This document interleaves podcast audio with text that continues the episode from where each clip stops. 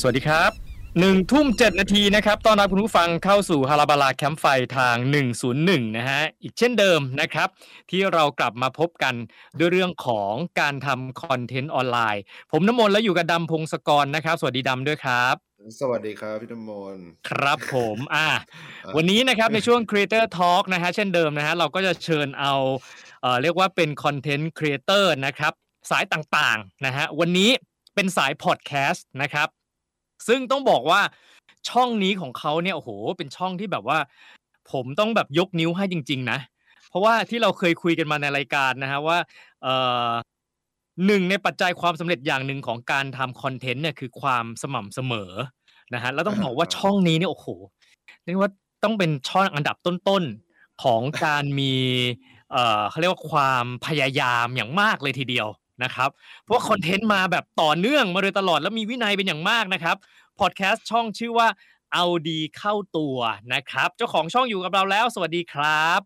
สวัสดีครับพี่น้ำมนต์ครับ สวัสดีครับดำสวัสดีครับ ครับผสวัสมดีครับอ่าแนะนำตัวก่อนเลยนะฮะ คุณโยงครับใช่ครับ ผมชื่อยงนะครับชัชวานแสงปรีดีกรนะครับ อย่างที่เอ่อพี่น้ำมนต์ เกริ่นไว้นะครับว่าผมเป็น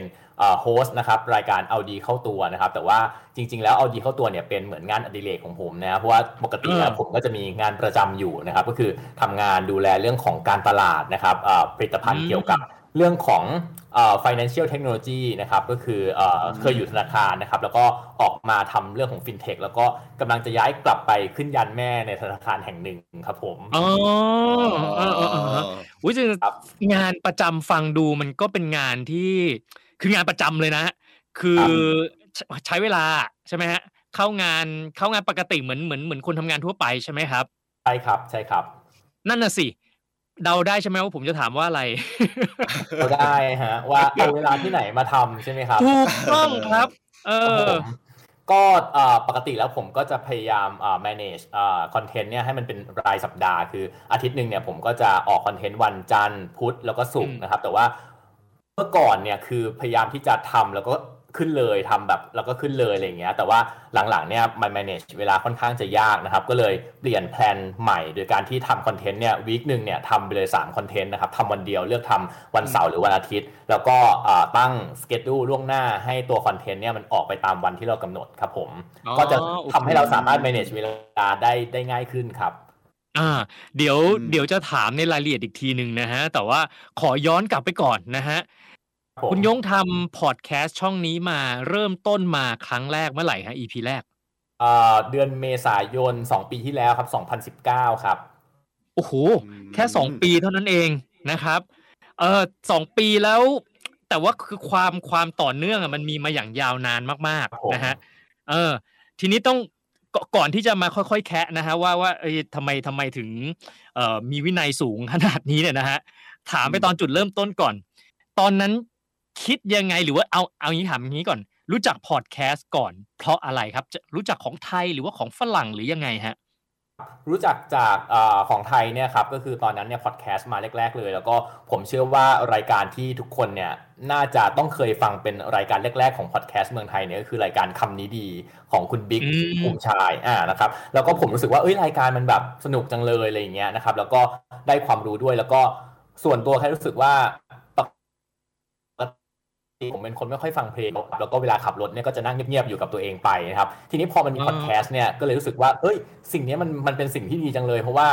ผมก็ไม่ไม่ชอบฟังข่าววิทยุด้วย เพราะว่า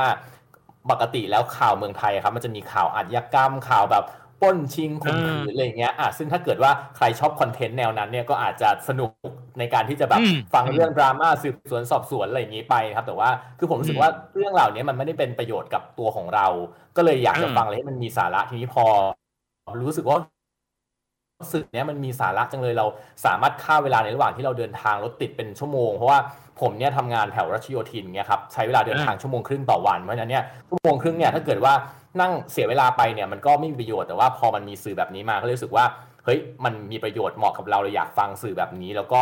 เกิดความคิดว่าเอ้ยทำไมเราถึงไม่ไม่ทำสื่อประเภทเนี้ยแล้วก็พูดเรื่องดีๆให้กับคนอื่นฟังเพราะว่าผมรู้สึกว่า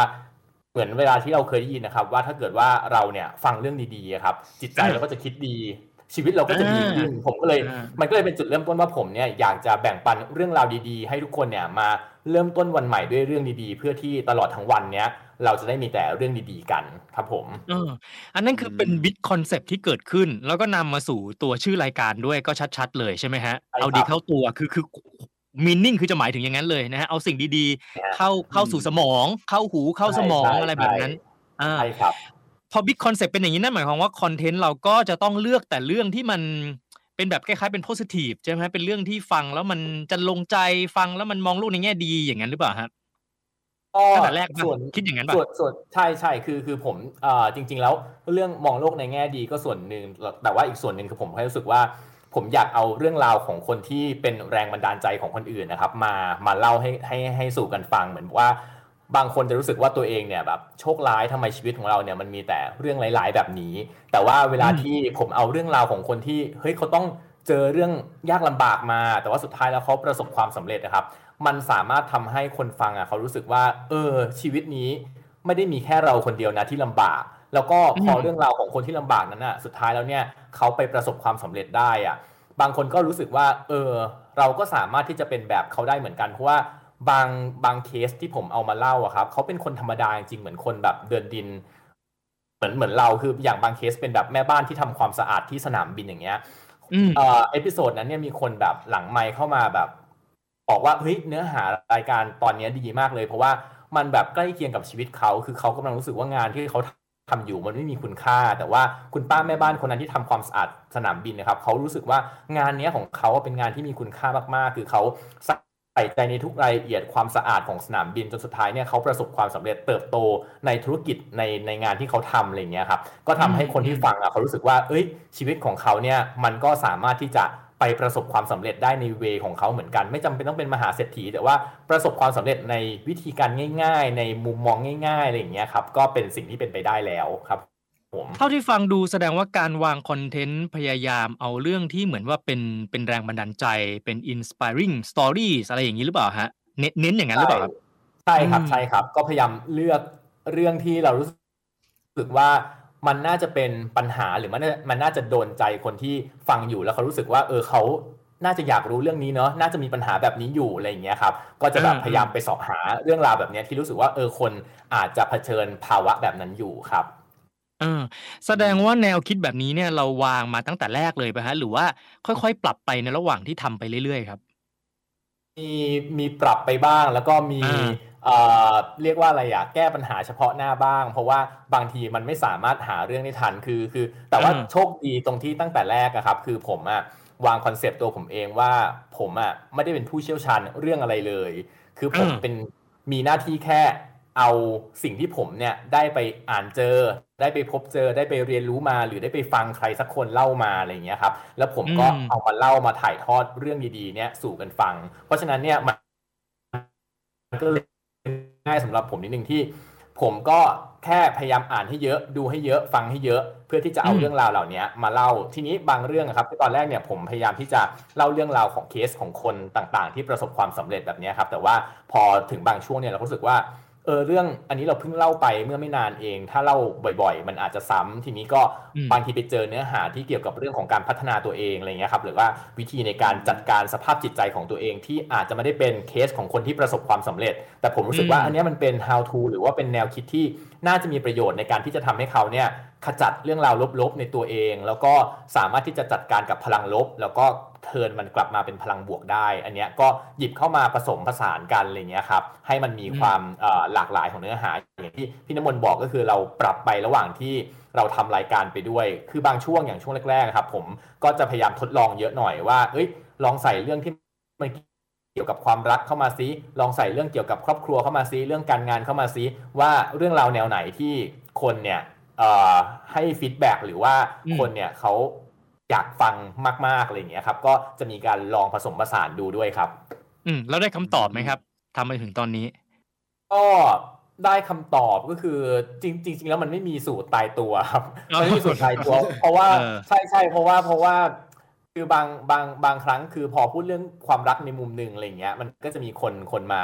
engage เนาะแต่ว่าเออพอเป็นเรื่องความรักอีกมุมหนึ่งคนก็อาจจะรู้สึกว่าเออก็ไม่ใช่อะไรอย่างเงี้ยครับแต่ว่าอืมโดยรวมๆแล้วคือคือหลังๆมาครับตัว stat หรือว่าจำนวนคนฟังเนี่ยมันก็ค่อนข้างจะค่อนข้างจะนิ่งหมายถึงว่าก็จะอยู่ประมาณเนี้ยก็คือจะมีแฟนที่ค่อนข้างจะเหนียวแน่น ฟังแล้วก็ฟังต่อมาเรื่อยๆอะไรอย่างเงี้ยครับก็จะไม่ได้เพิ่มขึ้นหรือลดลงมากมายครับผมอืมเออพูดถึง stat นะฮะอะย้อนกลับไปนะ คุณยงตั้งแต่ EP แรกที่ทำนะครับครับ ตอนนั้นเราได้มีการวางแผนในเรื่องของการ marketing โฆษณาประชาสัมพันธ์อะไรเปล่าฮะไหนๆก็อยู่สายๆนี้มาด้วยแล้วนะก็ก็ก็จะเป็นเอ่อ people media ฮะก็คือเราใช้เอ่อญาติมิตรของเราเนี่ยครับในการอ่าในการเข้ามาฟังก่อนตอนแรกเพราะว่าทำแล้วเราไม่รู้ว่า คือตอนนั้นสื่อมันใหม่มากๆครับ คือผมก็ไม่รู้ว่า เอ้ยมันมีคนแบบที่พร้อมจะฟังสื่อนี้เยอะหรือยังโดยเฉพาะเราเนี่ยเป็นคนที่ไม่มีชื่อเสียงเลยอะไรอย่างเงี้ยครับจะมีใครมาฟังหรือเปล่า ก็ลองทดลองทำแล้วก็ลองปล่อยออกไป แล้วก็ให้อ่าใน Facebook ในโซเชียลมีเดียของเราเนี่ยแหละครับ แล้วก็บอกว่าอะเราทำตอนแรกออกมาแล้วนะ มาลองฟังกันสิอะไรอย่างเงี้ยนะครับ ก็ประมาณอืมนั้นครับผม แสดงว่าใช้ เอ่อ ยอดคนฟังนี่ ยอดซับนี่คือเป็นแบบออร์แกนิกมาตั้งแต่แรกเลยใช่ไหมฮะเราไม่เคยใช่ใช้ครับ กระบวนการอะไรทางการยิงแอด หรืออะไรใด ๆ ทั้งสิ้นเลย ถูกไหมถ้าฮะถ้า ถ้าในส่วนของผู้ฟังอะครับ เอ่อ อันเนี้ยไม่ได้ ไม่ได้ยิงแอดเลย แต่ว่าถ้าอืม อย่าง เอ่อ ใน ใน คือผมลองทำในบล็อกดิด้วย แล้วก็ทำในเอ่อ ทำในทำในเอ่อ Facebook คือผมพยายามทำเพจนะครับ แต่ว่าทีนี้เนี่ยอ่าเอ่อตรงตรงนั้นนะเคยลองยิงโฆษณาในการที่จะเพิ่มฐานแฟน แต่ว่าผมหยุดไปเพราะว่าผมรู้สึกว่าเอ่อคนคนที่เราได้มาจากการยิงโฆษณาครับเขาไม่ได้เป็นแฟนของเราจริง ๆ คือเขาไม่เคยฟังเนื้อหาของเรา ทีนี้พอได้มามันมันไม่ได้ส่งผลต่อยอดคนฟังเลย ผมก็เลยรู้สึกว่าเอ่อการที่ผมได้คนที่ไม่ได้ไม่ได้รู้สึกอืม เห็นคุณค่าในเออสารที่เราส่งออกไปอะ มันก็ไม่รู้จะไปเอาเขามาทำไม ก็เลยก็เลยหยุดไม่ไม่ได้ยิงแอดใด ๆ แล้วเลย ก็พยายามที่จะเอ่อทำคอนเทนต์อะไรอย่างเงี้ยครับเอ่อพยายามหาเนื้อหาใหม่ใหม่มาเพื่อที่จะไปจับคนกลุ่มที่มันกว้างขึ้นอะไรอย่างเงี้ยฮะครับอืมอืมคือเท่าที่ฟังมาเนี่ยนะฮะแสดงว่าเออคือเราไม่ได้ใช้ไอ้ marketing อะไรอย่างนั้นเลยมันคือมันคือค่อนข้างออร์แกนิกเลยแหละอย่างเงี้ยนะฮะ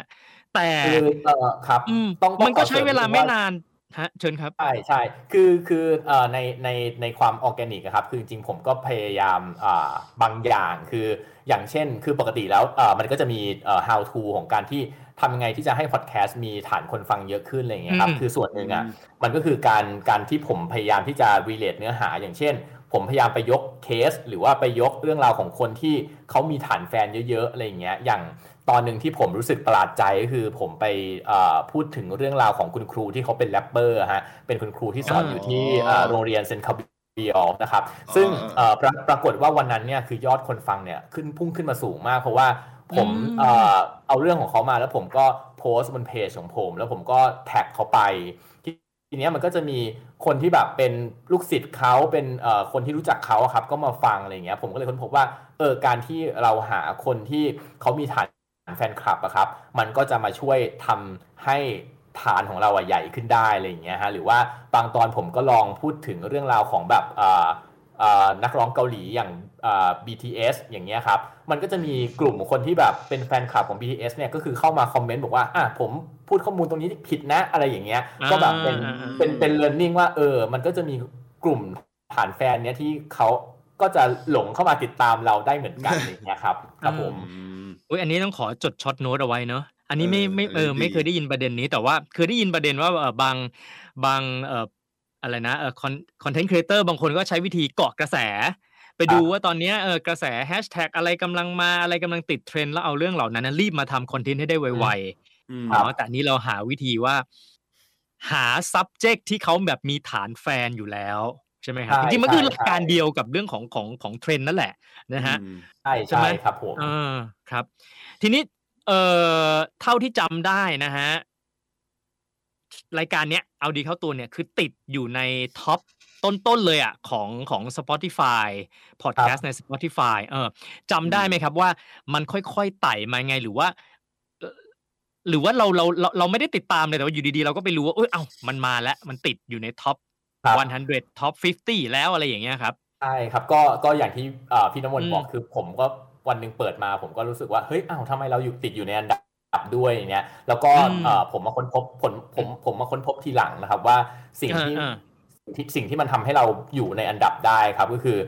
มันจะต่างกันก็คืออย่างถ้าของเอ่อ Apple Podcast เนี้ยต้องต้องเรียครักบว่าเราต้องรีบเราต้องรีบฉกฉวยโอกาส เพราะว่า Apple Podcast เนี่ยเขาจะรันสถิติเป็นแบบเอ่อรายวันนะครับ คือเขาจะดู performance เอ่อหรือว่าผลงานในแต่ละวัน แล้วก็จัดอันดับวันรุ่งขึ้นเลยทีเนี้ยเอ่อคนคนที่จะได้เปรียบอะครับก็คือคนจริงๆครับ อันเนี้ยเป็นประโยชน์ต่อคนที่ทำคอนเทนต์ใหม่ๆมาก เพราะว่าเขาจะนอกจากเขาจะดูจำนวนอ่าคนฟังทั้งหมดแล้วครับเขาจะดูการเติบโตของพอดแคสต์นั้นๆด้วย ทีเนี้ยพอปรากฏว่าถ้าเราทำทำทำรายการมาตอนแรกอะครับ แล้วปรากฏว่าจาก เดิมอะเรามีฐานคนฟังสูงนะครับ แต่ว่าอืมพอวันที่เราปล่อยพอดแคสต์ไปเนี่ยปรากฏว่าสมมติว่ามีคนมาฟัง 100 คนหรือ 200 คนนะครับ นั่นเท่ากับว่าเราอะโต 200เปอร์เซ็นพอเราโต 200เปอร์เซ็นต์ปุ๊บนะฮะอืม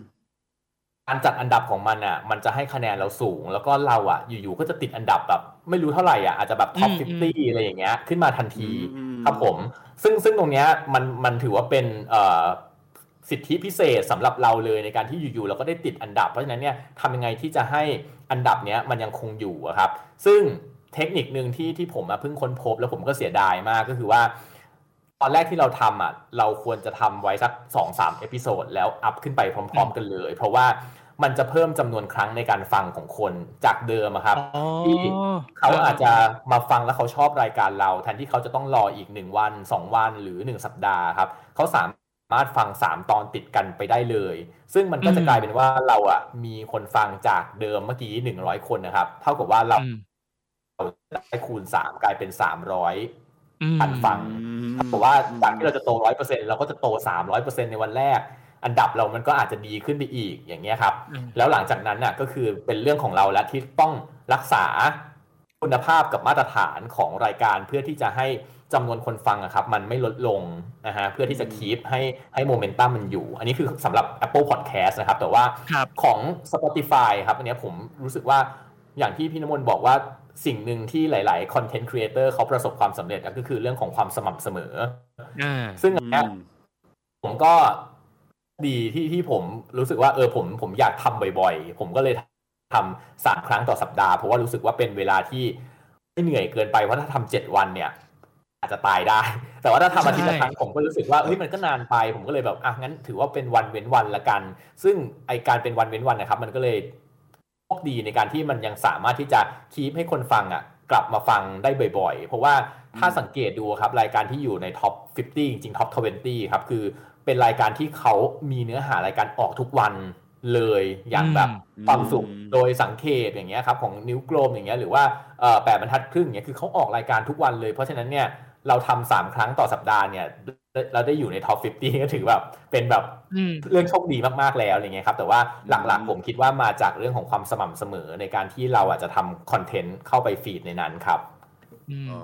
การจะทำรายการให้ได้สม่ำเสมอคือมันมันก็ต้องมันก็ต้องสม่ำเสมออย่างครับคำมันจริงๆอะนะฮะครับทีนี้ไอการที่จะทำได้สม่ำเสมอบางที มันก็ต้องใช้พละกำลังเยอะ ในกระบวนการทำงาน step นะฮะของการผลิตพอดแคสต์อะนะครับ คุณยงคิดว่า เอ่อ step ไหนที่รู้สึกว่าโอ้โหมัน มันเหนื่อยมากมันแบบมันมันมันไม่ไหวอะ มันแบบมันมันเป็นทุกข์อะ อันไหนที่รู้สึกว่ายากที่สุด step ไหนฮะเออจริง ๆเป็นมันมันมี step หนึ่งซึ่งซึ่งทุกวันนี้ผมก็ยังทำไม่สำเร็จนะครับเอ่อก็คือมเรื่องเรื่องของการคือเอ่อ step ในการทำพอดแคสต์เนี่ยมันก็จะมีเรื่องของการหาข้อมูลนะครับ มีเรื่องของการอืมเอ่อมาอัดเสียงตัดเสียงนะครับ แล้วก็ทำภาพประกอบอ่า เสร็จปุ๊บเนี่ยก็คือจะมีเรื่องของการแบบโปรโมทเอ่อบนเอ่อแพลตฟอร์มต่างๆอะไรเงี้ยนะครับเอ่อซึ่งทุกกระบวนการเนี่ยคือผมเริ่มมันเริ่มเป็นความเคยชิน คือเรื่องของการหาข้อมูลเนี่ยแรกๆอะมันก็จะมีอืมความเหนื่อยในการว่าเฮ้ยเราจะไปหาข้อมูลจากไหนอะไรเงี้ยแต่ว่าพอทำใช่ทำไปครับเออเราเราจะเราจะมีเซนส์ในการที่เราจะรู้ว่าโอเค เรื่องเนี้ยหามุมมาพูดได้ เรื่องเนี้ยก็หามุมมาพูดได้ เพราะฉะนั้นมันก็จะหยิบจับประเด็นอะไรอย่างเงี้ยได้ค่อนข้างง่ายขึ้น นะครับ พอเราทำบ่อยๆอะไรเงี้ย แล้วก็ในเรื่องของการในเรื่องของการพูดนะครับ คือหลังๆก็ดีขึ้นคือผมคิดว่าการทำพอดแคสต์มีประโยชน์กับเราในการที่เราได้ฝึกตัวเอง คือพอจับประเด็นได้ปุ๊บก็สามารถที่จะเอามาพูดได้เลยคือเมื่อก่อนอาจจะต้องมาเขียนเป็นแบบเอ่อหัวข้อต่างๆอะไรเงี้ยแต่ว่าหลังๆมันก็คือสามารถจับจับประเด็นในหัวได้ แล้วก็จับระเบียบต่างๆ ได้ แต่ว่าขั้นตอนที่ยากสำหรับผมคือเรื่องของการแบบหลังจากตัดต่อเสร็จคือผมจะต้องมาทำคอนเทนต์บน Facebook บนอะไรอย่างเงี้ยเพื่อที่จะแบบ มาอืมมาโปรโมทครับ คือสำหรับคนอื่นอะ ผมไปฟังมาคือเขาบอกว่ามันมันไม่ใช่เรื่องยาก เพราะว่าคนส่วนใหญ่อะครับเขาจะเอาสคริปต์ในการที่เขามาอ่านพอดแคสต์อะลงไปโพสต์ในโซเชียลมีเดียเลย เช่นไปโพสต์อ่าในเอ่อ Facebook ใน Blockdit ได้เลยอะไรเงี้ย แต่เผอิญว่าผมอะเป็นคนที่ทำงานโดยที่ไม่มีสคริปต์ทีเนี้ยเออพอพอเสร็จแล้วครับ คือผมมันไม่มีเนื้อหาในการที่ผมจะมาเขียน เพราะว่า อ่าเข้าใจมันแล้วพูดมันพูดเออสดมันพูดสดไปอะ แล้วเวลาผมมาเขียนทีหลังอะครับ มันก็ไม่เหมือนสิ่งที่ผมพูดอะไรอย่างเงี้ยอืมแล้วกลายเป็นว่าผมอะต้องไปใช้เวลาเยอะมากในการที่จะเขียนคอนเทนต์ลงบนโซเชียลมีเดียอันเนี้ยมันก็เลยเป็น part ที่ผมอะยังพยายามแล้วก็ยังทำไม่สำเร็จเออเพราะว่าผมรู้สึกว่า part นั้นเนี่ยมันกลายเป็นว่ามันใช้เวลาเยอะกว่าเวลาที่ผมทำพอดแคสต์ซะแล้วอะไรอย่างเงี้ยครับอืมก็เลยเป็นส่วนที่ยากเดี๋ยวนะคือยากมากสำหรับเออผม คือเท่าที่ผมฟังช่องเนี้ยนะฮะ เอาดีเข้าตัวพอดแคสต์เนี่ยจะรู้สึกว่า โอ้โค้ชเขาแบบว่าเขาพูดคล่องมากเหมือนกับแบบสคริปต์แล้วแบบตามสคริปต์เป๊ะๆๆมันมีความลื่นไหลมาก ครับ แล้วก็เท่าที่ฟังตอนสัมภาษณ์เนี่ยคือเป็นคนที่แบบว่าพูดค่อนข้างที่จะคล่องเนาะเอ่อความคล่องเนี้ยมันติดตัวมาแต่ไหนแต่ไรเลยหรือเปล่าครับ หรือว่ามันมีมันมันพัฒนามาในช่วงที่เราทำพอดแคสต์มาในช่วงสองปีนี้ครับครับ คือจริงๆเอ่อพื้นพื้นฐานเดิม ผมว่าผมเอ่อสามารถคอมมูนิเค e ได้อยู่แล้ว แต่ว่าผมก็รู้สึกว่าผมไม่ได้ไม่ได้ไม่ได้คล่องแบบนี้คือ คือผมคิดว่าอ่าเวลาที่เราทำอะไรเป็นมันคือมันกลายเป็นกิจวัตรของเราไปแล้วครับ แล้วก็เราต้องนึกตลอดเวลาอืมว่าเราอะจะพูดเรื่องอะไร แล้วก็เราจะสื่อสารออกไปยังไงครับ ผมว่าสิ่งเนี้ยมันมันเป็นผลพลอยได้จากการ ที่ผมทำพอดแคสต์คือพอเราทำเรื่องดีๆแล้วเราก็ได้เรื่องดีๆมา คือมันก็เป็น skill ใหม่ที่เราปลดล็อกอะครับ ผมว่าอันเนี้ยเป็นอืมเป็นผลพลอยได้ ซึ่งผมค่อนข้างอืมเอ่อชื่นชอบ แล้วก็อยากแนะนำสำหรับใครก็ตามที่เอออยากฝึกการพูดหรือว่าการสื่อสารอย่างเงี้ยครับหรือว่าการจัดระเบียบโครงสร้างเรื่องของเนื้อหาต่างๆอะลองทำแบบเนี้ยลองให้ให้แค่ให้คนในครอบครัวแค่ให้เพื่อนฟังอะครับ ผมว่ามันก็มันก็มันก็สามารถฝึกได้แล้วก็ข้อดีของมันคือมันไม่ต้องเห็นหน้าครับ คือเราก็พูดอืมเป็นเสียงของเราอะไรอย่างเงี้ยนะครับแรก ๆ อาจจะแบบพูดผิดพูดถูก แต่ว่าข้อดีของพอดแคสต์คือเราสามารถตัดต่อเสียงได้นะครับเพราะฉะนั้นพูดผิดอืมเราก็พูดใหม่เพราะมันไม่ได้เป็นรายการสดมันไม่ได้เป็นไลฟ์นะครับอันเนี้ยอืมผมว่ามันอืมสามารถช่วยที่ให้เราพัฒนาตัวเองได้อย่างดีเลยครับผมเนี่ยผมอยากจะไฮไลท์ประเด็นนี้มาก เพราะว่าเท่าที่คุยกับpodcaster มาหลายท่านนะเนี่ยพูดตรงกันแบบเป๊ะเลยนะฮะครับเอ่อหลายคนบอกว่าอุ๊ยจากจุดเริ่มต้นที่แบบ พูดจาไม่เป็นเลยอะ แบบอืมเขินๆอายๆด้วยซ้ำไป เออ แต่พอทำไปแล้วแบบเขาเขาเห็นการพัฒนาในตัวเขาเอง โดยที่ไม่ต้องมีคนอื่นมาบอกนะเขาเขารู้สึกตัวใช่ครับได้เลยอะแล้วมันผมนำไปสู่การทำงานของเขาด้วยเวลาเขาไป present ลูกคงลูกค้าอะไรเงี้ยใช่ไหมฮะครัเอบผมอคือคือถ้าโอ้ไปแสดงฟังว่าอัรานยนี้การของผมแรกๆอะครับเออมันจะบางมีบางตอนจะได้ยินเสียงเปิดกระดาษด้วยฮะแครกแครกเพราะว่าเปิดสคริปต์ดูแต่ว่าวันเนี้ยแบบอ่าไม่มีแล้วอ่าอ่าครับผมเอออืมหุยเดี๋ยวนะ ยิ่งไม่มีสคริปต์แล้วแบบว่าเอ่อวันหนึ่งอัดไปเลยเนี่ยสามตอน ครับ แสดงว่ากระบวนการเรียงลำดับความคิดในสมองเรามันต้องเป็น system มาพอสมควร ซึ่งมันเกิดจากการที่เราทำพอดแคสต์มา 2 ปีเนี่ยใช่ไหมฮะอันนี้ไม่ได้พูดถึงเรื่องให้การพูดนะฮะมันเรื่องของของของการวางลำดับความคิดถูกไหมฮะ ครับอันนี้มันยากนะครับ ครับ ยาก อืมเอ่อย้อนกลับไปนิดนึง เอ่อสเต็ปในการทำงานของคุณยงนะครับเผื่อนะเผื่อเผื่อใครที่แบบเป็นรุ่นใหม่เขาอยากจะทำเขาไม่รู้ว่าเอ้ควรจะต้องทำยังไง มันถึงจะทำให้มันโฟล์งานมันไปได้แบบราบลื่น แล้วก็ใช้เวลาไม่ไม่ไม่นานมากครับ ครับผมเอ่อผมว่าถ้าถ้าสำถ้าสำหรับตัวผมเองนะฮะคือผมรู้สึกว่าเอ่ออย่างแรกคือเรื่องของ content คือมันเหมือน ถ้าเราจะทำให้ได้ดีให้ให้ให้ได้เอ่อ flow smooth นะครับ เราจำเป็นต้องมีคลังความรู้หรือคลังของเนื้อหาเอ่อให้เยอะก็คือสำหรับฮะสำหรับบางคนก็คือแบบว่าเออเขาก็จะอ่านเขาก็จะฟังคือคือจริงๆมันไม่ได้ limit ว่าเราจะต้องแบบอ่านเท่านั้นนะครับ คือทุกวันนี้มันมีสื่อหครัลาบยประเภท เราไปดูไปฟังอย่างเงี้ยก็ได้นะครับ แล้วก็อืมอีกอันหนึ่งที่อืมจะทำให้เราสามารถแบบ ทำทุกอย่างได้ด้วยความสมูทนะครับ คือผมแค่รู้สึกว่าเราต้องทำสิ่งที่เป็นความชอบของเรา เพราะว่าอันนี้เป็นโจทย์ที่ยากมากในการที่จะเริ่มทำแม้แต่ตัวผมเองครับ ก่อนที่จะมาเป็นรายการเอาดีเข้าตัว ผมก็ถามตัวเองว่า เออถ้าผมจะทำอะผมจะทำเนื้อหารายการเกี่ยวกับอะไร คือผมก็มีหลายเรื่อง เช่น สมมติว่า เฮ้ย เราจะทำเรื่องการตลาดหรือเปล่า แต่ผมก็รู้สึกว่าอื ผมก็ทำเรื่องของการตลาดได้ แต่ว่าผมจะมีความสุขในการที่ผมจะมาทำมันทุกวันหรือเปล่า ผมก็บอกกับตัวเองว่าก็อาจจะไม่ใช่เพราะว่ามันอาจจะดูแบบ academic ดูเป็นการศึกษาเกินอืมดูอืมเราอาจจะเครียดจากงานที่ทำเรื่อง marketing อยู่แล้ว ยังต้องมาทำเรื่อง marketing อีกอืมแล้วผมก็รู้สึกว่า ผมอยากฟังเรื่องนี้แหละ ผมอยากผมอยากพูดเรื่องนี้ เพราะว่ามันเป็นเรื่องที่ผมอะอยากจะไปอ่าน อยากจะไปดู อยากไปอยากจะไปฟังอยู่แล้ว เพราะฉะนั้นเนี่ยมันจะไม่เป็นความทุกข์เลยถ้าเกิดว่าผมได้ทำสิ่งนี้ อันเนี้ยก็จะเป็น step step ที่ทำให้ผมอะ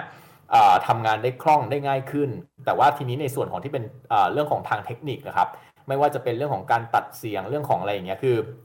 เนื่องจากการทำพอดแคสต์มันไม่ได้มันไม่ได้ต้องการเรื่องของภาพเรื่องของเอฟเฟกต์อลังการคือมันเริ่มทำจากง่ายๆได้ เพราะฉะนั้นเนี่ยโปรแกรมอัดเสียงธรรมดาธรรมดา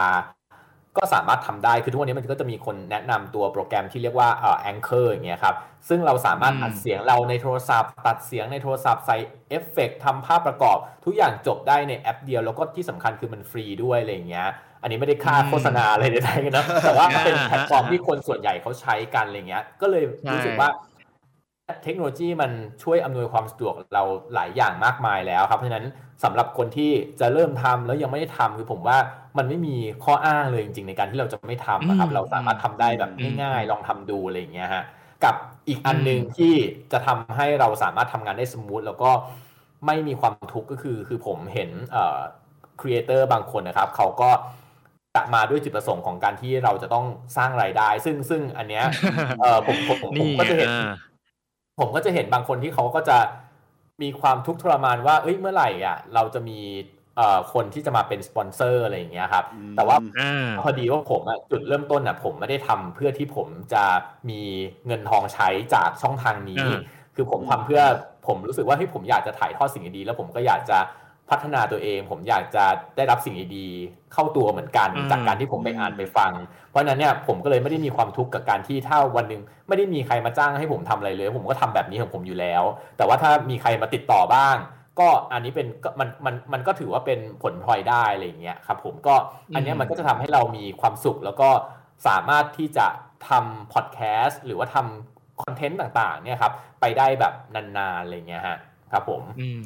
เพราะว่าปัญหาอย่างหนึ่งของคนทำพอดแคสต์ในเมืองไทย คือมันยังหารายได้ไม่ได้มันไม่เหมือน YouTube ใช่อะเนาะใช่ ซึ่งครับต่อไปในใช่อครับนาคตอาจจะอาจจะมีนะฮะก็ครับผมเข้าใจว่าน่าจะมีนะเพราะว่าต่างประเทศเขาก็อืมเริ่มเขาก็เริ่มมีกันแล้ว ทีนี้คุณยงบอกว่าโอเค จุดเริ่มต้นไม่ได้มองจากเรื่องของรายได้เป็นหลักนะมันเหมือนเป็นฮ็อบบี้มากกว่านะฮะแต่ในช่วงสองปีที่ผ่านมานะครับ เรามีรายได้ทางอ้อมจากการทำพอดแคสต์นี้มาในรูปแบบไหนยังไงบ้างไหมครับก็จริงๆ ถ้าถ้าในส่วนของพอดแคสต์ครับมันก็จะมีเอ่อมันก็มีคน inbox เข้ามาบอกว่า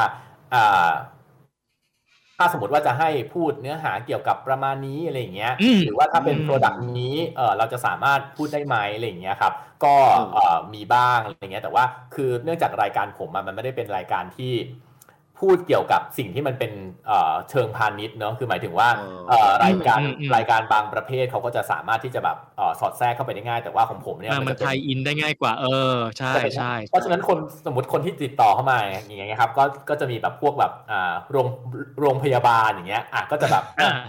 รับไหมอะไรอย่างเงี้ยครับ ก็จะเป็นเออสินค้าแนวนี้เพราะฉะนั้น มันก็มันก็อยู่ที่ประเภทของรายการด้วยซึ่งผมก็ไม่ได้ซีเรียสคือแต่คือมันก็มีเข้ามาบ้างอันเนี้ยเป็นเป็นเอ่อทางแรกที่เราอาจจะสามารถหารายได้จากการทำพอดแคสต์ได้ แล้วก็จริง ๆ เรื่องของการขยายช n แนลออกไปอะครับ หมายถึงว่าเอ่อครับเพราะว่าตัว content เรามีอยู่แล้วนะครับ ก็ถ้าสมมติว่าใครที่ขยันนะครับ บน Blockdit เองนะครับ มันก็จะสามารถแบบอืมมีรายได้ได้จากการที่คนแบบให้เพชรเราอะไรอย่างเงี้ยนะครับ ถ้าเกิดว่าเอออืมแล้วก็บางทีเนี่ยเราสามารถที่จะใช้ตัวฟีเจอร์ที่เหมือนเป็นแบบเอ่อ exclusive อะครับ คือถ้าไม่จ่ายเงินก็จะฟังไม่ได้ อันเนี้ยก็ทำได้นะครับอ่าครับหรือว่า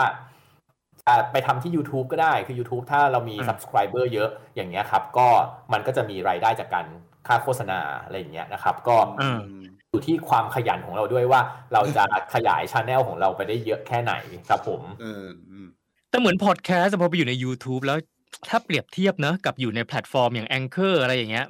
ครับระบบหลังบ้านมันจะทำให้เห็นเลยใช่ไหมครับว่าว่ายอดคน sub มันมันคนละเรื่องกันเลย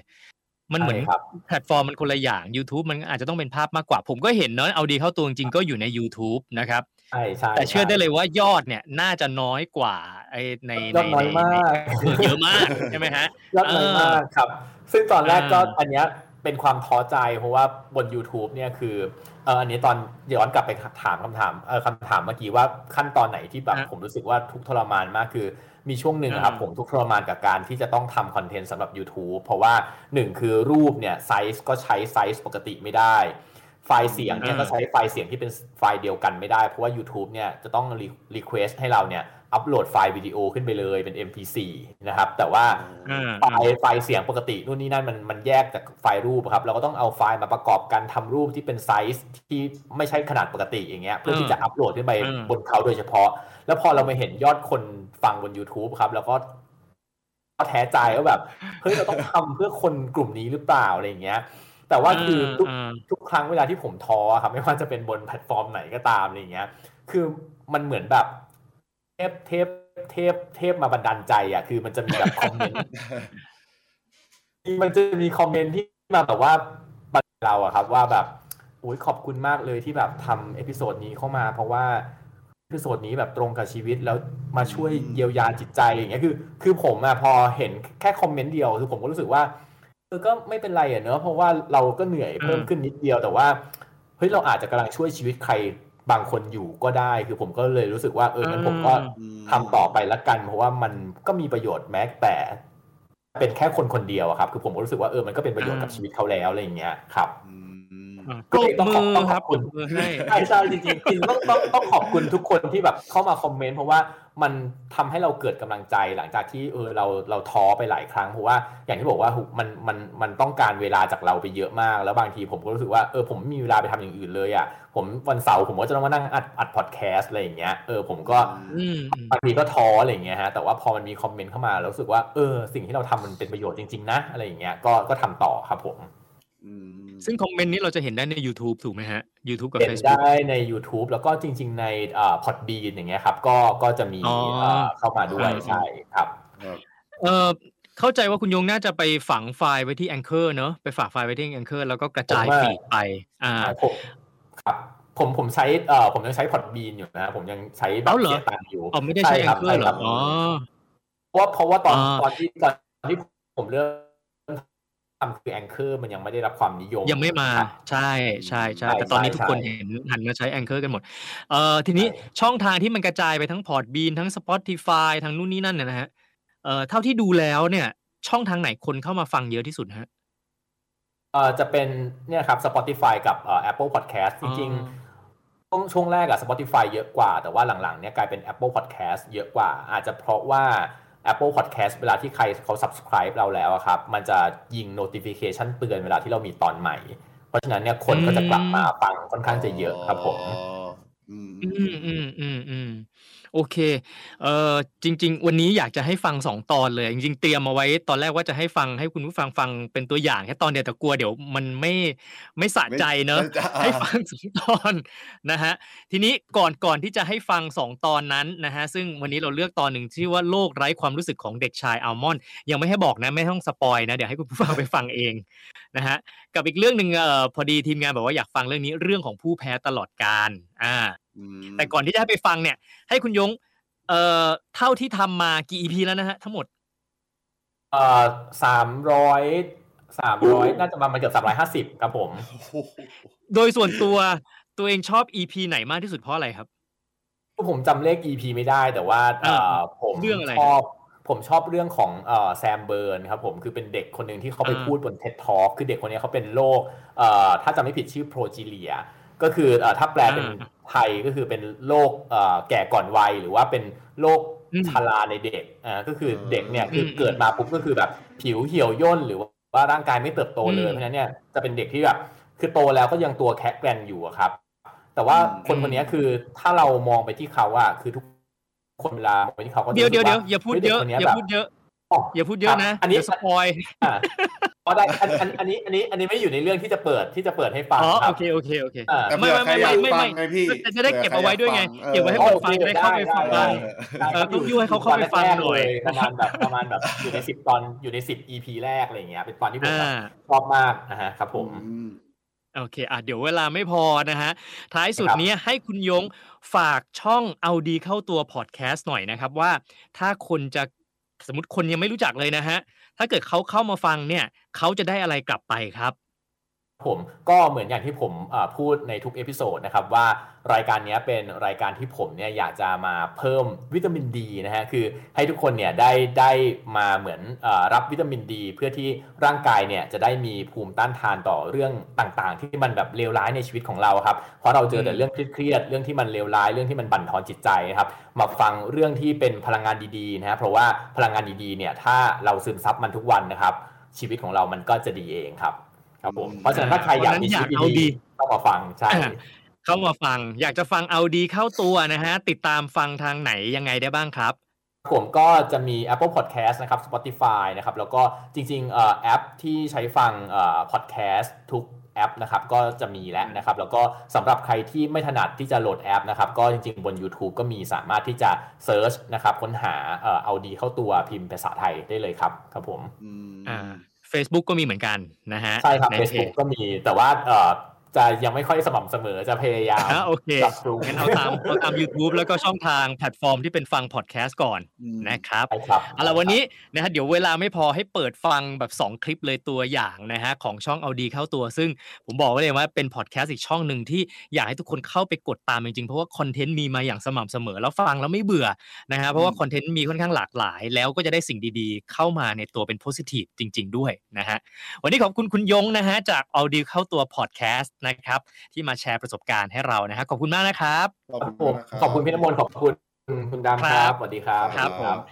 ครับแล้วคุณผู้ฟังครับเนี่ยให้ฟังพอดแคสต์จากเอาดีเข้าตัว 2 EP เลย ปิดท้ายรายการฮาราบาลาแคมป์ไฟของเราในวันนี้นะฮะวันนี้ลากันไปก่อนนะครับ ทั้ง 3 คนสวัสดีครับ สวัสดีครับผม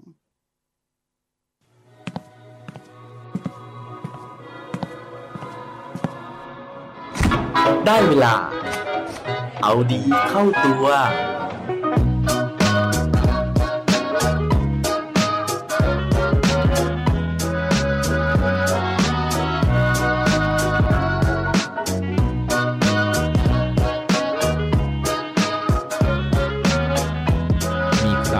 ไม่อยากเจ็บ ไม่อยากเศร้าบ้างไหมครับ สวัสดีครับ พบกับผมชัชวานแสงปรีดีกรและรายการเอาดีเข้าตัว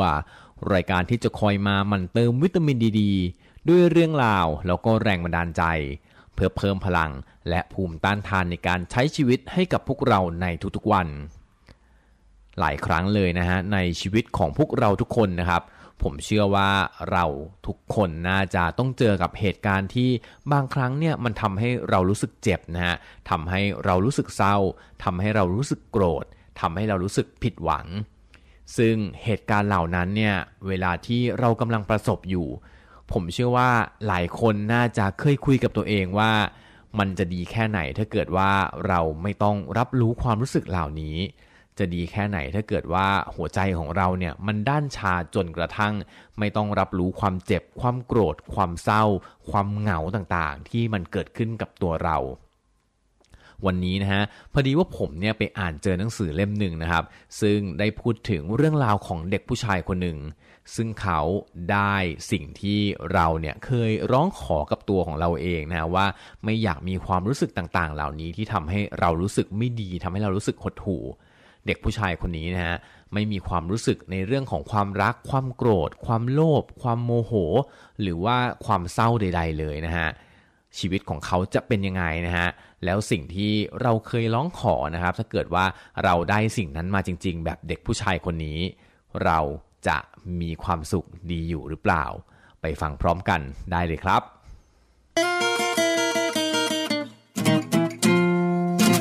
เรื่องราวของเด็กผู้ชายที่ผมเอามาเล่าให้ฟังในวันนี้นะฮะมาจากหนังสือที่มีชื่อว่าอัลมอนนะครับซึ่งเขียนโดยคุณซอนวอนพยองนะฮะ แล้วก็แปลโดยคุณพัทธิรานะครับ ตีพิมพ์โดยสำนักพิมพ์ฟูรินนะฮะ โดยที่หนังสือเล่มนี้นะครับเขาบอกว่าเป็น international best selling novel นะครับ โดยที่แปลไปแล้วกว่า 13 ภาษา แล้วก็ติดอันดับขายดีกว่า 3 0 0แสนเล่มในประเทศเกาหลีด้วยเรื่องราวของหนังสือเล่มนี้นะฮะได้พูดถึงเด็กผู้ชายคนหนึ่งนะครับที่มีชื่อว่าซอนยุนแจ อย่างที่บอกนะฮะว่าซอนยุนแจเนี่ยเป็นคนที่ไม่มีความรู้สึกนะฮะ แต่ไม่ใช่เพราะว่าเขาเนี่ยเข้าถึงหลักพระธรรมนะครับ แล้วก็สามารถวางเฉยต่อทุกเรื่องนะครับ แต่เป็นเพราะว่าเขาเนี่ยมีโรคที่ติดตัวมาตั้งแต่กำเนิด นั่นก็คือโรคที่ชื่อว่าอเล็กซิไทเมียนะครับ โดยที่โรคนี้เนี่ยจะมีอาการที่ผู้ป่วยไม่สามารถแสดงอารมณ์ความรู้สึกออกมาเป็นคำพูดได้ โดยที่มันเป็นอาการทางจิตอย่างหนึ่งนะฮะ ที่ได้รับการรายงานถึงเป็นครั้งแรกในช่วงปี คศ 1970 ซึ่งอาการนี้เนี่ยโดยทั่วไปมันเกิดจากการที่กระบวนการพัฒนาทางอารมณ์ในตอนเด็กผ่านไปอย่างไม่ราบรื่น หรืออาจจะได้ประสบนะฮะกับความบอบช้ำทางจิตใจอย่างหนักนะครับ ซึ่งทั้งหมดนั้นนะฮะเขาประมวลแล้วก็สรุปมานะครับว่ามันเกิดจาก ขนาดนะฮะของสมองส่วนอะมิกดาลาซึ่งส่วนนี้เนี่ยมันเป็นส่วนที่ประมวลอารมณ์ความรู้สึกนะครับทำงานผิดปกติ ซึ่งไอ้เจ้าอะมิกดาลานี่แหละนะฮะที่เขาบอกว่ามันมีรูปทรงคล้ายกับเม็ดอัลมอนด์ก็เลยเป็นที่มาของชื่อของหนังสือเล่มนี้นะฮะกับเด็กที่มีเม็ดอัลมอนด์ในหัวเนี่ยค่อนข้างจะเล็กเมื่อเทียบกับเด็กๆคนอื่น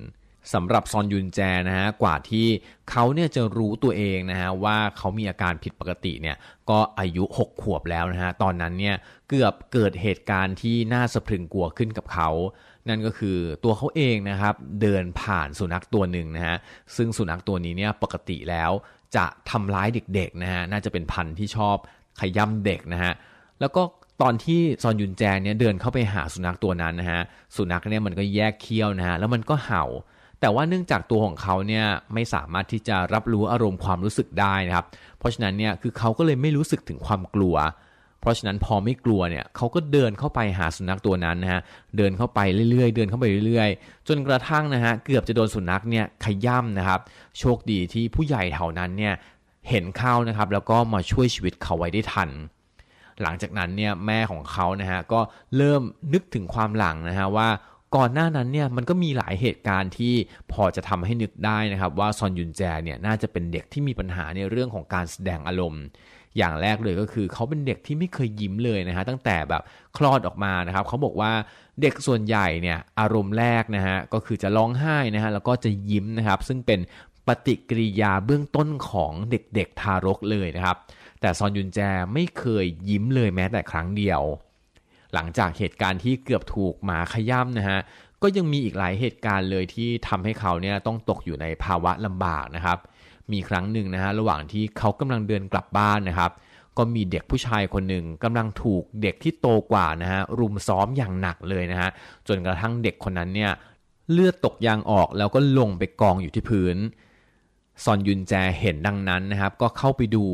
แล้วก็รีบวิ่งนะฮะไปที่ร้านขายของชำนะครับ เจอคุณลุงคนหนึ่งที่กำลังดูทีวีอยู่ ซอนยุนแจก็บอกคุณลุงคนนั้นนะฮะด้วยเสียงราบเรียบเลยนะครับว่า มีเด็กคนหนึ่งโดนซ้อม อาการเกือบตายนอนอยู่ที่ถนนตรงนั้น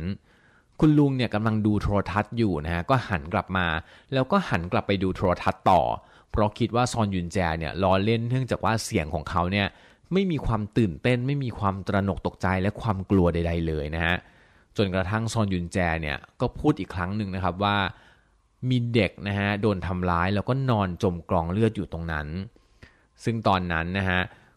คุณลุงเนี่ยก็เลยตัดสินใจที่จะไปดูนะครับ แล้วก็ปรากฏว่าคุณลุงค้นพบภายหลังนะฮะว่าเด็กคนนั้นเนี่ยเป็นลูกของคุณลุงเองนะครับ เพราะฉะนั้นเนี่ยคุณลุงก็เลยโกรธแล้วก็ต่อว่าซอนยุนแจใหญ่เลยนะฮะว่าทำไมถึง เห็นเรื่องนี้เป็นเรื่องเล็กๆ เห็นลูกของเขาเนี่ยเกือบจะตายอยู่แล้ว แต่ว่ายังทำสีหน้าเรียบเฉยไม่แสดงอารมณ์ แต่เหตุการณ์ที่ร้ายแรงแล้วก็ส่งผลกระทบต่อชีวิตของซอนยุนแจมากที่สุดนะฮะนั่นก็คือเหตุการณ์ที่วันหนึ่งนะครับ เขากับคุณยายแล้วก็แม่เนี่ยได้เดินไปนะฮะเข้าไปในซูเปอร์มาร์เก็ตนะครับแล้วระหว่างที่ออกมานะฮะก็มีผู้ชายคนหนึ่งนะฮะที่มีปัญหาทางด้านอารมณ์นะครับ แล้วก็โกรธทุกคนที่อยู่รอบตัวนะฮะที่กำลังมีความสุข ทีนี้พวกเขา 3 คนนะฮะคุณยายคุณแม่แล้วก็ตัวซอนยุนแจเองเนี่ยเดินมานะฮะโดยที่คุณยายกับคุณแม่เนี่ยมีสีหน้าที่ยิ้มแย้มนะฮะเพราะว่าเพิ่งรับประทานอาหารมาแล้วก็เข้ามาซื้อของนะครับเพราะฉะนั้นผู้ชายคนนั้นเนี่ยก็เดินเข้ามาแล้วก็เอามีดแทงนะฮะคุณแม่แล้วก็คุณยายของซอนยุนแจ ผลก็คือแม่กับยายของซอนยุนแจเนี่ยก็เสียชีวิตในที่เกิดเหตุ ตอนนั้นนะฮะซอนยุนแจเนี่ยต้องบอกว่าเขาไม่รู้สึกตกใจ ไม่รู้สึกเศร้า และไม่มีน้ำตาออกมาจากสีหน้าใบหน้าของเขาเลย จนกระทั่งงานศพนะฮะถูกจัดขึ้นนะครับ ทุกคนที่มางานนะฮะก็มองเขาด้วยสายตาสงสัยแล้วก็ปนกึ่งประหลาดใจว่าทำไมเด็กคนนี้ถึงไม่รู้สึกเสียใจเลยในเมื่อคนที่รักเขาที่สุดอย่างแม่แล้วก็ยายเนี่ยเสียชีวิตลงต่อหน้า หลังจากเหตุการณ์นั้นนะฮะนอกจากจะถูกมองเป็นคนประหลาดแล้วนะครับซอนยุนแจก็ต้องพึ่งพาชีวิตด้วยตัวของตัวเองนะฮะเพราะว่าแม่กับยายซึ่งเป็นที่พึ่งเดียวของเขาเนี่ยเสียชีวิตลง ซึ่งหลังจากนั้นเนี่ยชีวิตของเขาก็ลำบากนะฮะในหลายสิ่งเลยนะครับ ไม่ว่าจะไปที่โรงเรียนนะฮะเพื่อนๆเนี่ยก็รุมแกล้งนะฮะแล้วก็หาว่าเขาเป็นตัวประหลาด เพราะว่า ก่อนหน้านั้นเนี่ยปกติแล้วแม่ของเขากับยายของเขาเนี่ยจะพยายามสอนนะฮะว่าถ้าเกิดว่าคนพูดมาแบบนี้นะฮะซอนยุนแจควรจะโต้ตอบกลับไปยังไง ถ้าเกิดว่าคนทำสีหน้าแบบนี้ซอนยุนแจควรจะประพฤติกลับไปยังไง แต่ว่าพอเขาเข้าโรงเรียนนะฮะแล้วไม่มีคุณแม่กับคุณยายแล้วเนี่ยก็ไม่มีใครสอนนะฮะว่าเวลาที่เจอสถานการณ์ที่มันซับซ้อนแบบนี้นะฮะจะต้องแก้ปัญหายังไง จะต้องแสดงอารมณ์ยังไง จะทำให้ตัวเองเนี่ยกลายเป็นคนปกติที่สุดได้ยังไง เพราะฉะนั้นเนี่ยคนรอบข้างก็เลยสังเกตได้ถึงความผิดปกติของซอนยุนแจ แล้วก็พยายามที่จะหาเรื่องนะฮะพยายามที่จะกลั่นแกล้งต่างๆ นานา สุดท้ายนะฮะ ซอนยุนแจ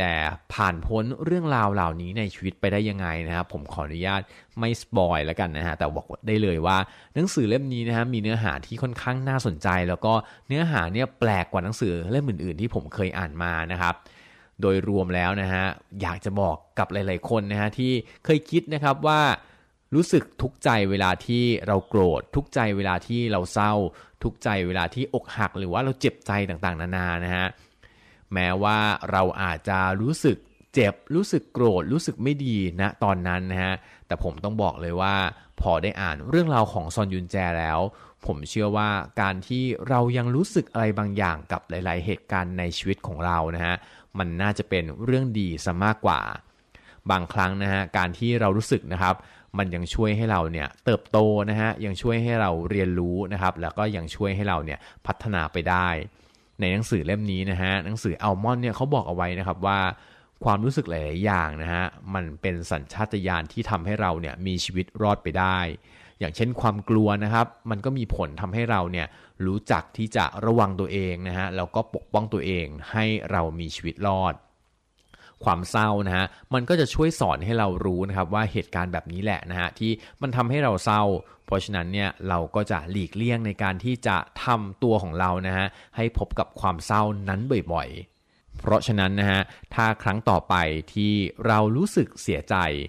ก็อย่าเสียใจที่เรารู้สึกไปเลยครับ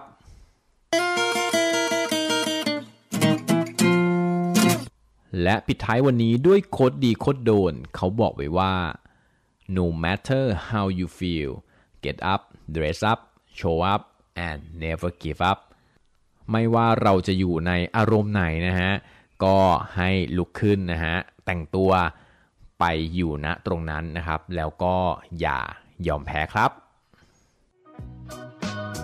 อย่าลืมกลับมาเอาดีเข้าตัวกันได้ทุกวันจันทร์ พุธศุกร์ ร้อมกด subscribe ในทุกช่องทางที่คุณฟัง รวมถึงกดไลค์ กดแชร์ โดยแบ่งปันเรื่องราวดีๆ ให้กับเพื่อนๆของคุณผ่านทุกช่องทางโซเชียลมีเดีย สุดท้ายนี้ขอให้วันนี้เป็นวันดีๆ ของพวกเราทุกคน สวัสดีครับ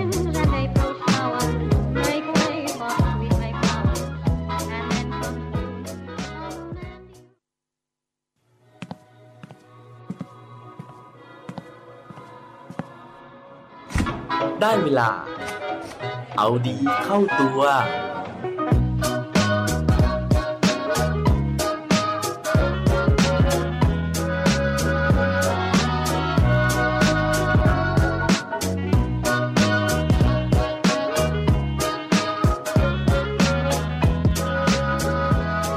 คนแพ้กับคนชนะ คนไหนเก่งกว่ากันครับ สวัสดีครับ พบกับผมชัชวานแสงปรีดีกร และรายการเอาดีเข้าตัว รายการที่จะคอยมาหมั่นเติมวิตามินดีดด้วยเรื่องราวแล้วก็แรงบันดาลใจ เพื่อเพิ่มพลัง และภูมิต้านทานในการใช้ชีวิตให้กับพวกเราในทุกๆวัน หลายๆ เหตุการณ์ในชีวิตของพวกเรานะฮะมักจะมีการตัดสินระหว่างผู้แพ้กับผู้ชนะ โดยเฉพาะในเรื่องของการแข่งขันกีฬานะครับ นอกจากกีฬาแล้วเนี่ย ในชีวิตของเราบางเรื่องนะครับ มันก็จะต้องหาคนที่ชนะนะฮะคนที่มีผลอะไรบางอย่างที่ดีกว่านะครับ ซึ่งนั่นเนี่ยก็จะทำให้คนที่ได้รับชัยชนะ ได้รับการยกย่อง ได้รับการพูดถึง ได้รับการเชิดชู ในขณะที่ผู้แพ้เนี่ยก็อาจจะถูกลืมไปนะฮะหรือว่าอาจจะถูกหัวเราะเยาะเย้ยก็เป็นได้ วันนี้ผมมีเรื่องราวของผู้แพ้สองคนนะฮะสองเรื่องราวจะมาเล่าสู่กันฟัง แล้วเรามาช่วยกันตัดสินนะครับว่า ผู้แพ้ในวันนี้เนี่ยเขาเป็นคนที่ไร้ความสามารถจริงหรือเปล่า พร้อมทั้งหาคำตอบว่าจริง ๆ แล้วในชีวิตของเรา เราจำเป็นที่จะต้องได้รับชัยชนะในทุกๆ ครั้งที่ลงแข่งหรือลงสู้หรือเปล่า ถ้าเกิดว่าพร้อมแล้วไปฟังพร้อมกันได้เลยครับ สำหรับเรื่องราวในวันนี้นะฮะมีที่มาที่ไปมาจากการที่ผมเนี่ยได้ไปชมภาพยนตร์นะครับ จริงๆ ต้องบอกว่าเป็นการ์ตูนนะฮะเรื่อง Ragnarok นะครับทาง Netflix นั่นเองนะฮะซึ่งในเรื่องนี้เนี่ยมันจะเป็นเรื่องของการที่เขาเอาเทพนะครับมาต่อสู้นะฮะทำสงครามกับมนุษย์นะครับ โดยที่หนึ่งในตัวแทนของมนุษย์ที่ได้ไปสู้กับเทพนะครับ นั่นก็คือซาซากิโคจิโร่ ซึ่งตอนที่ผู้ชมในสนามนะฮะรู้ว่าผู้ที่จะมาเข้าแข่งขันคือซาซากิโคจิโร่นะครับซึ่งต้องสู้กับเทพโพไซดอนนะครับ ทุกคนเนี่ยก็ฮือฮานะฮะแล้วก็ไม่แน่ใจว่าซาซากิโคจิโร่คนนี้เนี่ยจะสามารถชนะโพไซดอนได้หรือเปล่า เพราะว่านอกจากวัยของเขานะฮะที่ค่อนข้างจะชราแล้วนะครับ ซาสกิโคจิโร่เนี่ยในประวัติศาสตร์นะครับ เรื่องราวที่พูดถึงในภาพยนตร์เรื่องนี้เนี่ยเขาบอกว่าเป็นนักดาบที่ไม่เคยชนะใครเลยนะฮะแล้วก็เหตุการณ์ที่เป็นที่จดจำของผู้คนทั่วไปเนี่ยก็คือการที่เขาแพ้ให้กับนักดาบอีกคนหนึ่งนะฮะซึ่งโด่งดังเป็นอันดับที่หนึ่งของญี่ปุ่นเลยนั่นก็คือมูซาชินั่นเอง แต่ในภาพยนตร์นะฮะเขาก็เล่าที่มาที่ไปนะครับว่าทำไมซาซากิโคจิโร่ถึงได้รับการคัดเลือกเป็นตัวแทนของมนุษย์ ในการมาแข่งกับเทพในครั้งนี้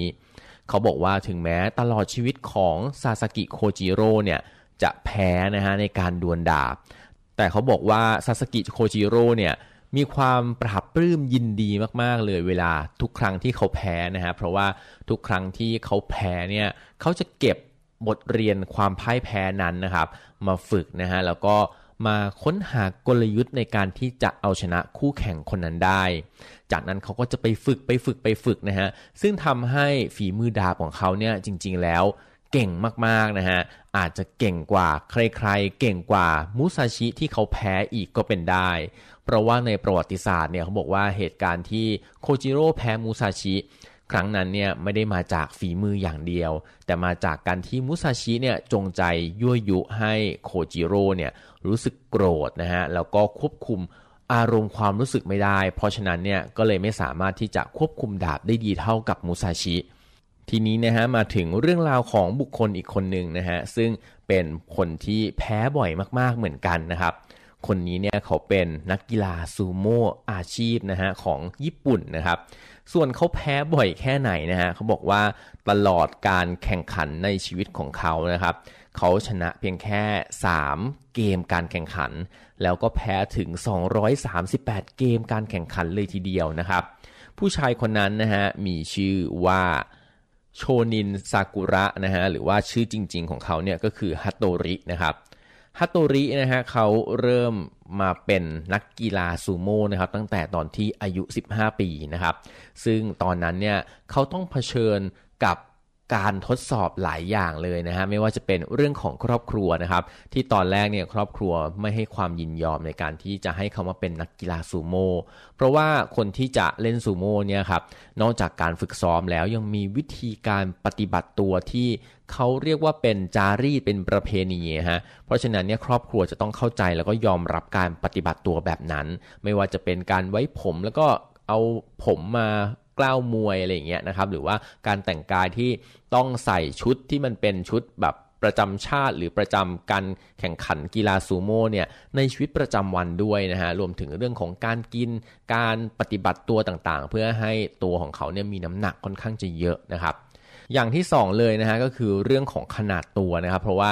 เราคุ้นชินอยู่แล้วนะฮะว่านักกีฬาซูโม่เนี่ยต้องมีร่างกายที่ค่อนข้างจะใหญ่นะฮะน้ำหนักค่อนข้างจะเยอะนะครับ แต่ว่าคุณฮัตโตริเนี่ยตอนที่มาเริ่มการแข่งขันหรือว่ามาเริ่มการเป็นนักกีฬาใหม่ๆเนี่ยนะครับเขาบอกว่าเป็นเด็กที่สูง 180 นะฮะแต่หนักแค่ 70 เท่านั้นเอง ซึ่งถือว่าตัวบางมากๆเลยนะครับ ซึ่งนั่นเนี่ยก็เลยเป็นสาเหตุนะฮะที่ทำให้เขาเนี่ยเสียเปรียบนะฮะในการแข่งขันกีฬาซูโม่เป็นอย่างมาก เพราะว่าปัจจัยอีกข้อหนึ่งนะฮะในการที่จะทำให้เล่นซูโม่ได้ประสบความสำเร็จเนี่ยก็คือเรื่องของเวลาที่เราเจอคู่แข่งนะฮะกีฬาซูโม่เนี่ยมันไม่มีการแบ่งรุ่นในการแข่งขันเหมือนกีฬาชกมวยนะฮะที่จะแบ่งเป็น flyweight heavyweight อะไรอย่างเงี้ยนะครับแล้วก็ในแต่ละรุ่นเนี่ยก็จะมีการจำกัดน้ำหนักไม่ให้เกินเท่านั้นเท่านี้ แต่กีฬาซูโม่เนี่ยไม่เป็นแบบนั้นนะฮะทุกคนเนี่ยสามารถเจอกันได้หมด เพราะฉะนั้นเนี่ย ก็เลยเป็นสาเหตุนะฮะที่ทำให้คุณฮัตโตริเนี่ยไม่สามารถที่จะก้าวข้ามคนที่ตัวใหญ่ ๆ ไปได้ฮัตโตรินะฮะเขาบอกว่าเขาพยายามอย่างหนักนะฮะในการที่เขาจะก้าวมาถึงการที่ได้เป็นนักกีฬาซูโม่เพราะว่าในกีฬาซูโม่ครับมันจะมีลำดับขั้นนะฮะเรียกว่าเป็น division 1-6นะครับปกติแล้วเนี่ยถ้าเป็นดิวิชั่นแรกๆเนี่ย1-4เนี่ยนะครับ จะไม่มีเงินเดือนนะฮะหมายถึงว่าก็แข่งไปนะครับ แล้วก็อาจจะมีอาหารให้ทานแต่ว่าไม่มีเงินใช้นะครับ การที่จะมีเงินเดือน มีเงินประทังชีวิตได้เนี่ยต้องขึ้นไปถึงระดับ 5 แล้วก็ระดับ 6 เท่านั้นนะครับ เพราะฉะนั้นเนี่ยเขาก็เลยพยายามอย่างหนักนะฮะจนสุดท้ายเนี่ยเขาสามารถขึ้นไปถึงระดับ 5 ได้นะครับ นั่นทำให้เขามีเงินเดือน แต่ว่าหลังจากนั้นเนี่ยเขาแพ้รัวๆเลยนะฮะซึ่งทำให้คนเนี่ยมองว่าเขาเนี่ย ไม่อยากชนะนะครับเขาขึ้นมาถึงอันดับ 5 เพียงเพราะว่าอยากจะมีเงินเดือน พอมีเงินเดือนแล้วก็เหมือนแข่งไปวันๆนะฮะแข่งพอให้มีเงินประทังชีวิต แต่ในความเป็นจริงแล้วอย่างที่ผมบอกนะฮะว่ากีฬาซูโม่เนี่ยมันมีปัจจัยหลายอย่างนะฮะโดยเฉพาะเรื่องของคู่แข่งแล้วก็น้ำหนักตัวของเรานะครับพอเขาขึ้นมาในตำแหน่งในระดับที่เป็นเลเวล5แล้วอะครับคู่แข่งเนี่ยก็คือแบบเหมือนเป็นระดับ นักบาส NBA ฮะเหมือนเป็นแบบระดับมืออาชีพแล้วนะครับ เพราะฉะนั้นทั้งเทคนิคทั้งขนาดตัวครับ มันก็เลยแตกต่างจากในเลเวลก่อนหน้านั้นนะฮะก่อนหน้าที่เขาจะได้เงินเดือน ก็เลยเป็นเหตุการณ์ที่ค่อนข้างจะยากมากสำหรับเขาในการที่จะเอาชนะคู่แข่งได้นั่นทำให้ตลอดระยะเวลาการแข่งขันซูโม่อาชีพของเขาครับ นอกจากความพ่ายแพ้ที่เขาจะได้รับแล้ว เขายังได้รับเสียงหัวเราะนะฮะ เสียงเยาะเย้ยถากถางนะครับจากคนดู ว่าโอ้โหขึ้นมาแข่งทีไรก็แพ้นะฮะไม่มีความตั้งใจเลยนะครับเขาทนอยู่แบบนั้นนะฮะเป็นเวลากว่า 6 ปีนะครับตั้งแต่ปี 2015 นะฮะจนกระทั่งปีนี้ 2021 นะครับเขาก็ตัดสินใจที่จะเลิกเล่นนะครับเพราะว่าด้วยอายุต่างๆนะฮะแล้วก็ด้วยความอิ่มตัวในอาชีพของเขานะครับ แต่รู้ไหมครับว่า ณวันที่เขาประกาศเลิกเล่นนะครับ กลับกลายเป็นว่าเขาได้รับการพูดถึงนะฮะแล้วก็ได้รับการยกย่องเป็นอย่างมากเลย ว่าถึงแม้ว่าผลการแข่งขันที่ผ่านมาของเขาจะแพ้นะฮะแต่เขาเนี่ยก็ยังสามารถที่จะยืนหยัดนะฮะแล้วก็อดทนในการที่จะเข้าร่วมการแข่งขัน มากกว่า 240 ครั้งนะครับ 240 เกม คิดดูว่าถ้าเกิดว่าเราต้องแพ้ซ้ำๆถึง 240 ครั้งนะครับ เราจะรู้สึกยังไงนะฮะ เราจะยังสามารถมีกระจิตกระใจที่จะทุ่มเทที่จะซ้อมนะครับ ที่จะลงการแข่งขันได้อีกหรือเปล่า ซึ่งก็มีสื่อมวลชนนะฮะไปสัมภาษณ์คุณฮัตโตรินะฮะในวันที่เขาประกาศ แขวนไม่รู้ผมไม่รู้ว่าเรียกว่าแขวนอะไรนะซูโม่เนี่ยนะครับก็เลิกเล่นนะครับซูโม่นะครับโดยเขาบอกว่าถึงแม้ว่าเขาจะไม่ค่อยได้รับชัยชนะนะฮะแต่ว่าเขาได้รับอะไรหลายๆอย่างจากซูโม่อย่างมากมายเลย ไม่ว่าจะเป็นเรื่องของการฝึกฝนจิตใจ เรื่องของการฝึกฝนร่างกาย เมื่อก่อนนะเขาวิดพื้นได้ไม่ถึง 10 ครั้งด้วยซ้ำนะครับ แต่ว่าปัจจุบันเนี่ยเขาสามารถวิดพื้นได้แบบมากกว่า 20 เซตนะครับ ก็ถือว่าเป็นเรื่องราวดีๆ ที่เขาเนี่ยได้รับจากการมาเล่นซูโม่นั่นก็เป็น 2 เรื่องราวนะฮะของผู้แพ้ทั้งในอดีตนะครับ แล้วก็ในปัจจุบันนะครับ เราก็จะเห็นว่าถึงแม้ว่าผลการแข่งขันมันจะแพ้นะฮะแต่จริงๆแล้วในชีวิตจริงนะครับ ในระหว่างทางนั้นเนี่ยเขาอาจจะไม่ได้แพ้ก็ได้นะฮะเขาอาจจะได้รับความสำเร็จนะครับ ในบางสิ่งบางอย่าง ในระหว่างทางที่ เขาก้าวเข้าไปสู่การแข่งขันนั้นๆ หรือต้องบอกนะฮะว่าในทุกการพ่ายแพ้นะฮะมันก็มีการเรียนรู้แล้วก็มันก็มีการพัฒนาบางสิ่งบางอย่าง อย่างน้อยนะฮะการแพ้นั้นก็ไม่ได้เป็นการเสียประโยชน์อะไรประโยชน์สัทีเดียว เรายังได้เรียนรู้อะไรบางอย่างจากมัน เรายังได้รับการพัฒนาตัวเราเอง และเราก็สามารถเติบโตได้จากการพ่ายแพ้นั้น บางครั้ง การพ่ายแพ้อาจจะไม่ใช่การพ่ายแพ้ตลอดไป เหมือนอย่างกรณีของมุซาชิกับโคจิโร่นะฮะถึงแม้ว่าเขาจะแพ้นะครับ แต่ว่าเขาได้รับการยกย่องได้รับการจดจำนะฮะว่าเป็นนักดาบที่ยิ่งใหญ่เหมือนกัน เหมือนกับคุณฮัตโตรินะฮะถึงแม้ว่าเขาจะแพ้มากกว่าชนะ แต่สุดท้ายแล้วในวันที่เขามาถึงจุดสุดท้ายของวงการหรือว่าอาชีพของเขานะฮะเขาก็ได้รับการยกย่องเช่นเดียวกัน เพราะฉะนั้นถ้าเกิดว่าวันนี้นะฮะคุณยังไม่ชนะ อย่ายอมแพ้นะครับ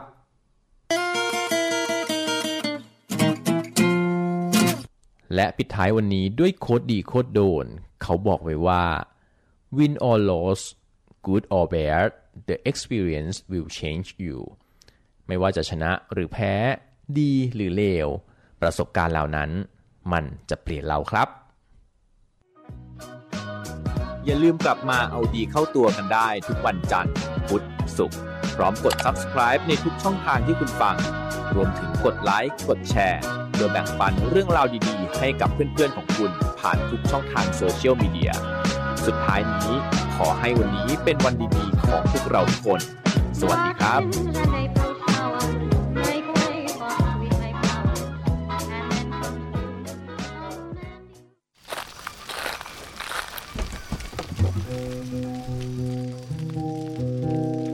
ฮาลาบาลาแคมป์ไฟ พื้นที่ปล่อยแสงของ creator ตัวเล็กๆ แต่ฝันโตๆ